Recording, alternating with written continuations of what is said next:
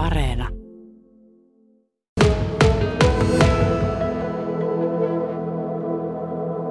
Kyllä siinä nyt kaksi ja puoli vuotta on mennyt niin kuin siitä hetkestä, kun niitä lähdettiin hakemaan niin kuin tähän ensi iltaan.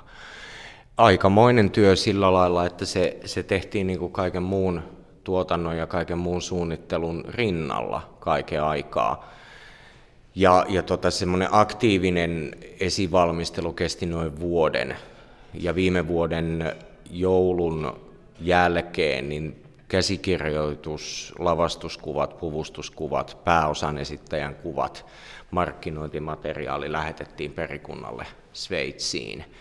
Ja sitten sieltä tuli vastaus. Sitä oli siis edeltänyt semmoinen puolentoista vuoden työ. Sitä, sitä, sieltä tuli vastaus sitten muutama päivä vaan sen jälkeen, kun se meidän valtava nivaska oli lähtenyt. Ja se lopullinen niin varmistus tälle tuli helmikuussa, tämän vuoden helmikuussa 2022. Miten tarkkaan ne vaati kaikki nämä No osittain vaati hyvinkin tarkkaan. Esimerkiksi se oli selvää, että Verduuta pitää esittää mies, hänen uhrejaan nainen.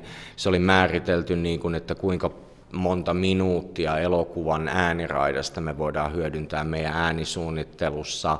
Markkinointimateriaalissa täytyy olla aina Roy Export Film Companyn kuva ja logo, tällaisia juttuja, mutta kauhean myötämielisesti he suhtautu muuten, että mähän käytin tässä sovituksen tekemisessä tätä niin sanottua shooting scriptia, joka on siis laajempi käsikirjoitus kuin se, mikä on lopullinen elokuva, niin ja kirjoitin jonkun verran itse materiaalia, jonkun verran materiaalia on syntynyt siitä, mitä Chaplin antoi esimerkiksi haastatteluja tai itse kertoi tämän leffan tekemisestä, muistiinpanoja, ja näin, niin tota, he hyväksy kaiken, että ei siinä mitään. Että he oli sitä mieltä, että tämä on niin kuin hengeltään erinomainen ja, ja Chaplinia kunnioittava, niin kuin onkin.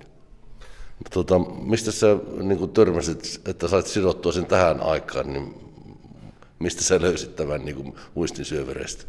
No sitä ei kauhean kauan tarvinnut hakea. Mä oon sillä Chaplin entusiasti, että mä oon katsonut niin kuin Chaplinin leffat ihan natiaisesta lähtien ja katson niitä uudelleen ja uudelleen ja, ja lukenut niin kuin kilometreittäin niin kuin hänestä kertovia teoksia. Ja, ja näin. Ja mä olin miettinyt Siniparan tekemistä aikanaan, noin 15 vuotta sitten, mutta sitten erinäisistä syistä se ei silloin toteutunut. Mutta kunhan, kun tämähän on kertomus, kun poikkeusolojen aikaansaamasta kyynisyydestä ja katkeruudesta, siitä niin kuin miten henkilökohtainen tragedia voi kääntyä ihmisvihaksi ja tuhovoimaksi, niin sitä ei tarvinnut kauhean kaukaa hakea. Me on nähty korona, me on nähty Ukrainan sota, me on nähty finanssikriisi, me on nähty fasismin nousu uudelleen niin kuin parasvaloihin ja näin, niin tota, siihen riitti ihan se, että katseli tätä maailmaa, niin kuin taiteilijan kai pitää tehdäkin antennit hojossa ikään kuin, että, että mitä liikkuu ja, ja, ja minkälaisia ajatuksia nämä jatkuvat poikkeusolot herätti itsessä. Niin hyvin nopeasti tavallaan niin kuin 30-luvun lama ja sen aikainen pankkikriisi alkoi kertomaan myös tästä ajasta. Ja sehän on niin, että siis Chaplinhan teki tämän elokuvan vuonna 1947, eli toisen maailmansodan jälkeen.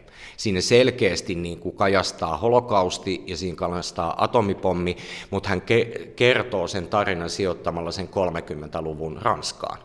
Ja, ja tota, toisaalta siinä katsotaan selkeästi jo vuonna 1947 eteenpäin, niin kuin McCarthyismin aikaa, kommunismin vainoja, kylmän sodan aikaa, ja näin, että se, se tavallaan jo se alkuperäinen teos, niin siinä on historia, nykyaika ja tulevaisuus rinnakkain, niin ei se ollut kauhean kauhean tota, mitenkään tuskallinen prosessi nähdä, että niin tämä tapahtuu yhä uudelleen ja uudelleen. Ja siinähän yksi Chaplinin nerouksista piileekin, että hän osasi nähdä asioiden syyt ja seuraukset.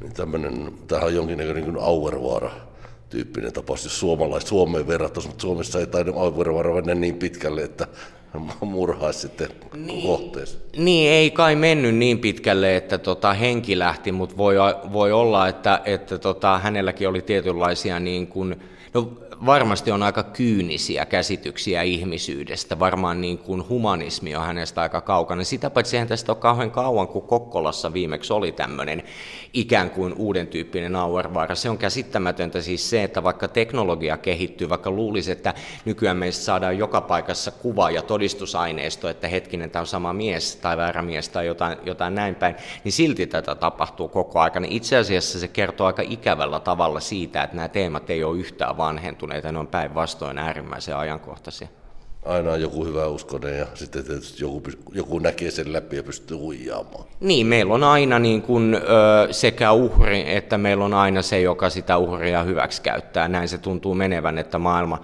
maailma toistaa itse itseään. Tietenkin niin kuin tämäkin teos niin toivoo, että siellä niin kuin pilkahtaisi valo sen synkkyyden keskellä, ihmiset voisi kääntää kelkkaansa.